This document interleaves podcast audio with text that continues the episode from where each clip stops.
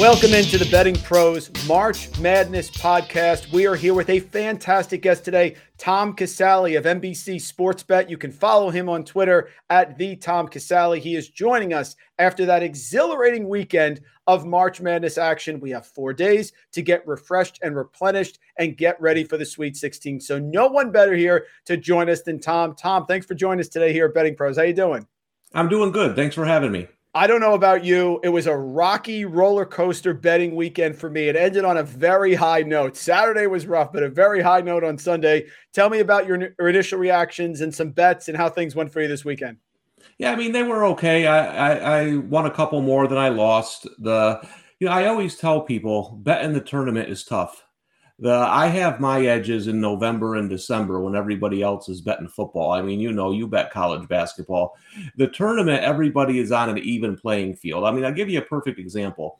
I have to rank probably in the one percent of people who saw Saint Peter's play this year. I'm a Matt guy. I live near Siena.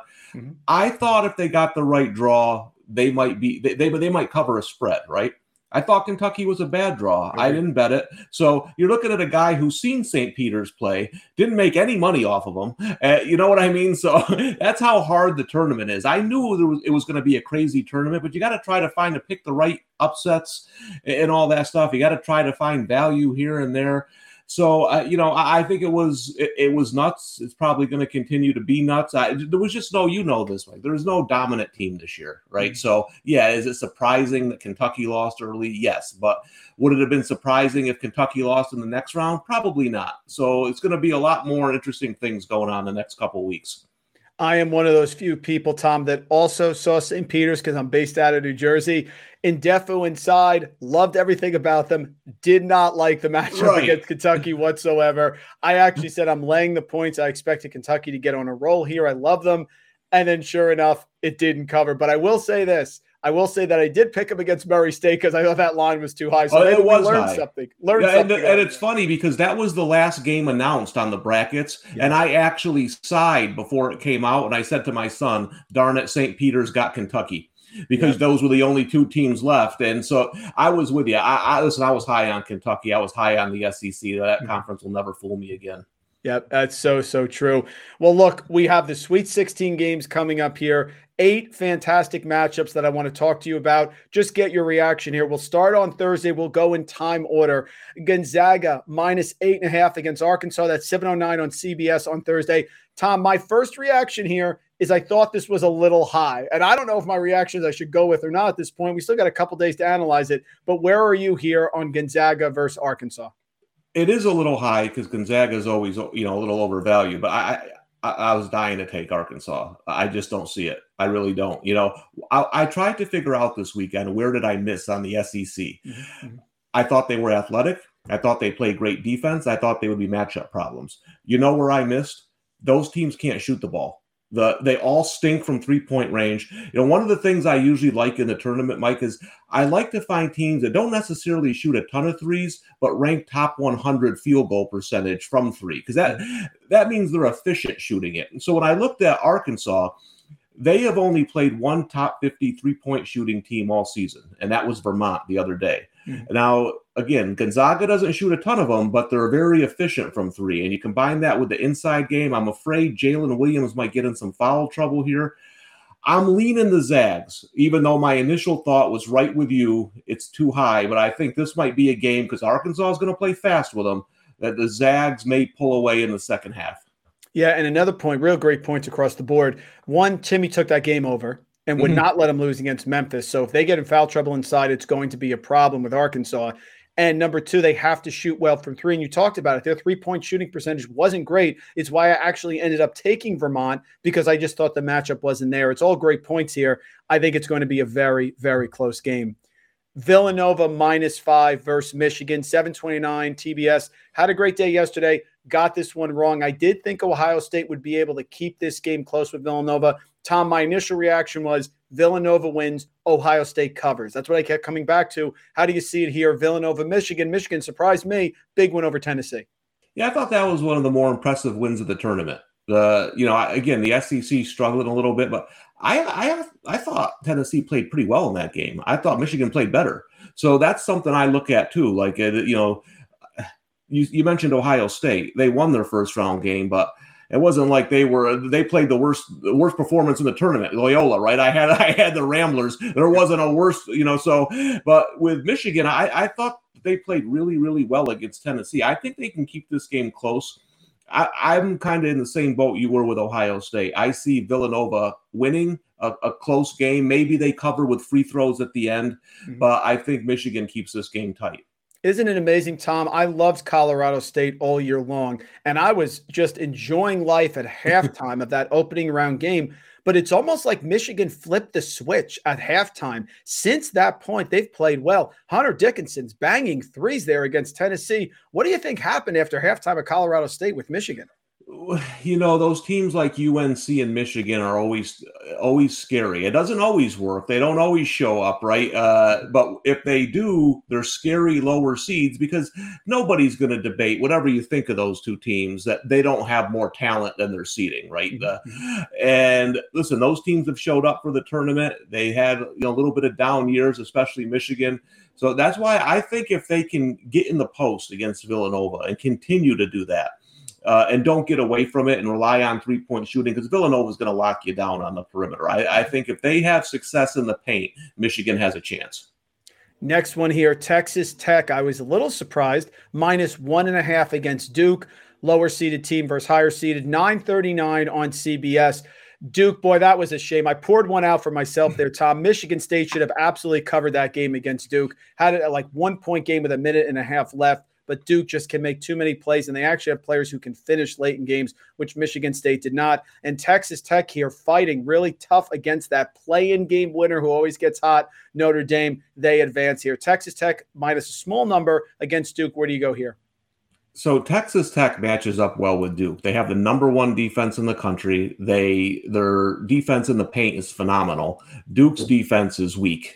There's no other way to say it because Michigan State's offense stinks. So I, I mean, when you give when you're giving up points to Syracuse without Buddy Boeheim in there, something's wrong. Here, here's my one issue: Texas Tech's aggressive defense fouls a lot on average to begin with, and as we know, the officials don't mind putting Duke on the foul line.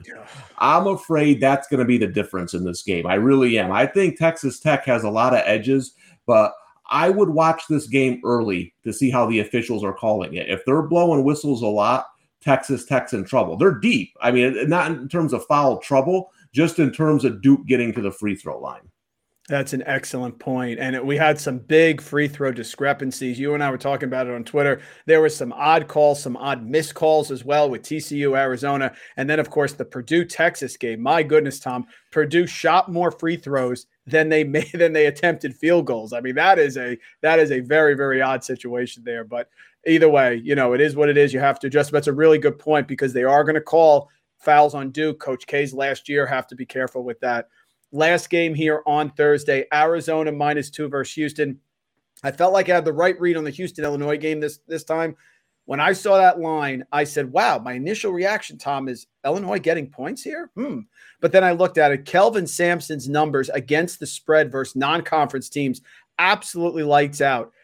Eight and one in his last nine games, seven games in a row, sixty percent. They're just tough to prepare for here. Arizona wiping their brow after escaping T C U. Where do you go here? Arizona minus two versus the Cougars. Yeah, I, I think Kelvin Sampson's the best coach in college basketball right now. I mean, he lost two good players for the yep. season, and they're still this good. So that, that's impressive.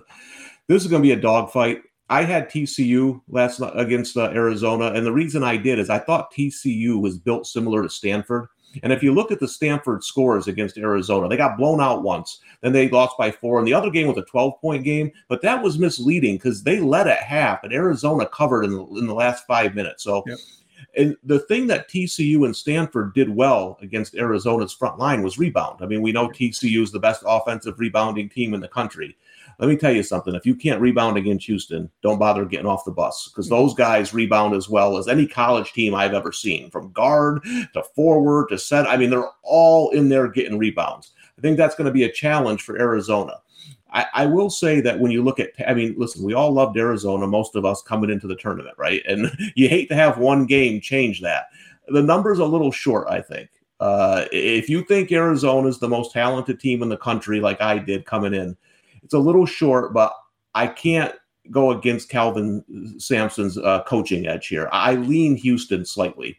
Yeah, I do as well. I, Arizona sometimes gets a little lackadaisical on the defensive boards. They rely on their size. You're going to have to do the fine details here mm-hmm. in rebounding against Houston. Otherwise, they will punish you. I think this is a fascinating game. Shed has been hot from the outside, and this is a system game here. I agree with you. Sampson is one of the best coaches, maybe the best one left here in the tournament in terms of tournament preparation. Absolutely. I'm leaning Houston as well here. Just impressive. The numbers are what they are, and Arizona is going to be really tested against a physical Houston team, which I think the reason they're tough, Tom, in the non-conference is because you can't prepare yeah. for the level of physicality they bring. Yeah, and you, you mentioned that Arizona has size. Size is great, uh, but if you don't have the hustle, if you don't have the want to against Houston, you're going to lose that battle because those guys are all over the place trying to get rebounds. I, I would love to watch a Sampson practice because you, he has to have some kind of practicing where they go after rebounds like that. That must be phenomenal. Yep. Uh, Arizona better come ready to play or they're going home. Moving on to the Friday games, Purdue. I was a little surprised at this one. I get that Saint Peter's is a fifteen seed, but Purdue minus twelve and a half against the Peacocks here. seven oh nine on C B S, kicks it off on Friday. I listen, I understand we see these Cinderellas with the exception of like a George Mason or something. The clock strikes twelve at some point. I just am not sure. Purdue's defensive struggles have been there. They were giving up a lot of points to Texas. Texas made a huge run in that game. Where do you go here? Purdue, Saint Peter's. Yeah, this is an interesting one. Because I mean, listen, there's a metric out there that tells you what the final score should be, you know, all the time. And I don't know if I really believe it because then I hear, oh, Saint Peter's got lucky against Kentucky. I, I didn't, I watched that game. I didn't think they were lucky at all. I thought they might have been the better team on the floor the entire game. And I know they were the better team on the floor the entire game against Murray State because they never yep. trailed. Yep. So th- those weren't two fluke wins. Uh, Saint Peter's, you know, as you said, we saw them play. They play a physical, physical style of defense. And again, here's the thing about Saint Peter's. You mentioned Purdue's foul shooting in the last game. Mm-hmm. Saint Peter's and Texas play similar styles, you know. Saint Peter's almost dares you to call fouls early. I, I think Holloway says, see what you can get away with, because those guys, they're, they're all up in you. They're slapping at you. They don't care. So that's another one I would watch early. See how they're calling the fouls. But I agree. I think this number is a little bit too big. I think it's more of anticipation. Well, Saint Peter's is going to lose at some point. But this is the turn. Everything starts over in the tournament. You know, if you took away Kentucky and Saint Peter's jerseys on that game, and I said to you, which one of these teams is the number two seed? I mean, would you know right away? So I think Saint Peter's stays in this game. Just watch the foul situation, because if Purdue's going to shoot sixty free throws again, I mean, it's all over. Yeah, Purdue, thirty-three of forty-six from the free throw line and only forty-three field goal attempts in the game. Jaden Ivey, special player, Tom, but has struggled with consistency. You know, he didn't score for a while in this game. Then he made some big threes late, but I'm not sure they can rely on that. I just feel as great as Matt Painter is, and I think he deserves a Final Four. He struggled that Virginia comeback. I mean, they should have. Carson Edwards went nuclear in that game. They yeah. should have beat Virginia a couple of years ago. But I do think he struggled with how do I play these chess pieces of Zach Edie yeah. and Travion Williams, and Sasha Stefanovic has not been as great as he was the last couple of years. I think they got to be careful here, because I do think down the stretch they struggle where to go. If it's not Ivy, I don't know where they go. Oh, I agree. And I think he struggles down the stretch of who to have in the game. Yes. So it'll be interesting if it's close. One of the things to keep in mind is Saint Peter's struggled badly with the big O for Kentucky. I mean, he dominated. He was all, all their offense pretty much because the guards stunk. So, uh, you know, I wouldn't take Edie out of that game. He should ha- he should touch the ball on every possession, try to get those guys in foul trouble, because that's where Purdue's big edge is. But this is a big number for how well Saint Peter's is playing, and that team's got confidence. Next one, Kansas minus seven and a half versus Providence. Tom, I've been all over Providence all year long. I have loved them. Shame on me for fading them against Richmond. Shame on me for that. I've watched this team, and what my rationale was, if you closed your eyes, forgot the luck metric, and said, solid point guard in Al Durham who makes free throws, big-time shot maker in Jared Bynum, glue guy in Horkler, defensive guy in Minaya, solid, not great, but solid center in Nate Watson, and a great coach. You got Ed Cooley behind the bench there. we would like this team more. But because of the way it played out, people didn't like them. But, man, they finally got the shots together against Richmond. Two threes by Durham, two threes by Horkler, a three by Minaya, all in the first five minutes. Good night. The game was over. The question is, how are they going to do now against one of the top teams in the tournament, Kansas? Well, you're talking to somebody who doesn't care about the luck metric. I think it's a made-up metric that doesn't determine future outcomes, and it actually kind of makes people stupid sometimes, to be mm-hmm. honest with you. I mean, listen, Providence was profitable against the number. That's not lucky. That's money. So I, I don't yeah. know what to tell people. And uh, this this number is off to me. I have a few. My last future that's left, I, I came into the tournament thinking uh, – I actually I have Arizona and I have uh, Kansas left. Okay. Um, but uh, – this is going to be a tough game for Kansas, I think. They're a little soft down low. The, we saw it against Creighton, even without their big guy. I, we saw it all year in the Big twelve that, you know, T C U a couple of, a couple of times when they played them, you know, re- really bothered them in the paint. The way Providence plays with that toughness, I think it's going to be give Kansas some issues. I like the seven and a half here. Yeah, I agree with you. And I would say that was one of the main reasons that T C U, ba- those battles with Kansas, why I like T C U. I said, hold on a second. T C U here ends up having back-to-back games in conference. They beat Texas Tech at home. They beat Kansas at home. Fine. You want to say they can only play well at home. Then they go on the road against Kansas in the fog, in a game Kansas had to have in order to win at least a share of the Big twelve. They needed that win, and it was seventy-two sixty-eight. That's what really turned me there on T C U. And on the flip side, like you said, with Kansas, they should have crushed Creighton. No yeah. Kalk, no Kalkbrenner, no No Nemhard, doubt about it. Waiting for someone to get up on Trey Alexander, who all of a sudden became a decent point guard. O'Connell's bringing it up. They had nothing. All you do is stop Kaluma, who I think is a future pro, and they couldn't do that. Very alarming. Bill Self's been in these situations, and everyone's had bad losses, but I saw Kansas go against V C U that one year. I saw Kansas in Kansas City against Oregon without Chris Boucher, losing Kansas City with Frank Mason. I think this is a very questionable game. I agree with you. I like Providence, and I like that number as well. Next up, U C L A minus two against the Tar Heels of North Carolina, nine thirty-nine on C B S. Shame on me, Tom, for not backing the Tar Heels here. I, I had take lock on them. They were so up and down. They had the home loss to Pittsburgh earlier in the year, but really Hubert Davis has found a rotation. Baycott inside has been fantastic. Thank you for the over and twelve and a half rebounds, Armando. Where do you go here, U C L A, U N C? Yeah, I had the over that Baylor U N C game. Yeah, I just think Baylor has done it, kind of went as far as they could with their injuries. And if U N C played well, they would give them some trouble. This is going to be another interesting game.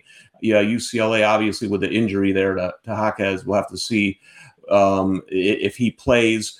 One of the things that I noticed during the year with the Bruins is I, if you look at their games against Arizona and Wisconsin or uh, Gonzaga, they finished one and three and allowed seventy-six points per game. They struggled in transition. And the only reason the number is that low, seventy-six points, is because Arizona played a game where they missed about thirty-five open looks, could not make a shot when they scored fifty-nine points that one game. So, but the, the, they were open. They were open all night. And I think they're going to struggle with use with uh, North Carolina's pace in this game. Uh, it's an interesting game. The number's a little short, but I like the way North Carolina's playing. And if they can get if they can speed U C L A up, I think they pull the upset here. Yep. They have a lot of great games. If you just look at this, Tom, these games across the board, I mean, this is what everyone wants. They like the upsets early, but America in general wants the blue bloods late. Mm-hmm. We have a couple, you know, upsets in there, which is great with Saint Peter's, but they want these big teams. I mean, U C L A, U N C, I mean, it doesn't get any better than that with those games. Only two points here for the spread. Last one we'll talk to you about, Miami. Two surprises here. Miami minus two and a half versus I- Iowa State. Listen, the Hurricanes, great matchup there. I thought against Auburn. I love them. As soon as the draw came out, I said to myself, Miami's way too underseeded. It was the first thing. They won on the road at Duke, which is not easy when they're playing well. They beat a good Wake Forest team on the road. They won at Virginia Tech, which was the A C C tournament champion. I like this Miami team, and oh, Jim Larinaga on the bench isn't bad to have either. Hurricanes minus two and a half. T J Osselberger on the, on the other side, one of the best, if not the best coaching job, taking a team with two wins that was predicted last in the Big twelve preseason poll to the Sweet sixteen. sixteen this year. Where are you going, Hurricanes and Cyclones? Yeah, I'm kicking myself for not taking Miami against Auburn. A little bit of bias came in there because I have that Auburn seventy to one ticket, right? And I and I knew I was going to be rooting for him. But I even said on our Twitter spaces, I said, who, who gave Auburn the right to be a seven and a half point favorite? Seriously, the way the way they're playing. I like this Miami team.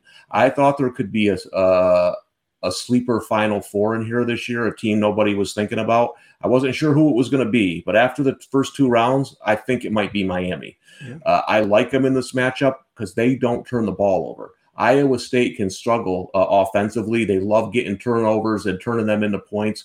Miami just doesn't let you do that, as Auburn found out. Auburn, very similar situation, struggling to score points. Uh, they get a lot off of turnovers. Miami doesn't turn it over.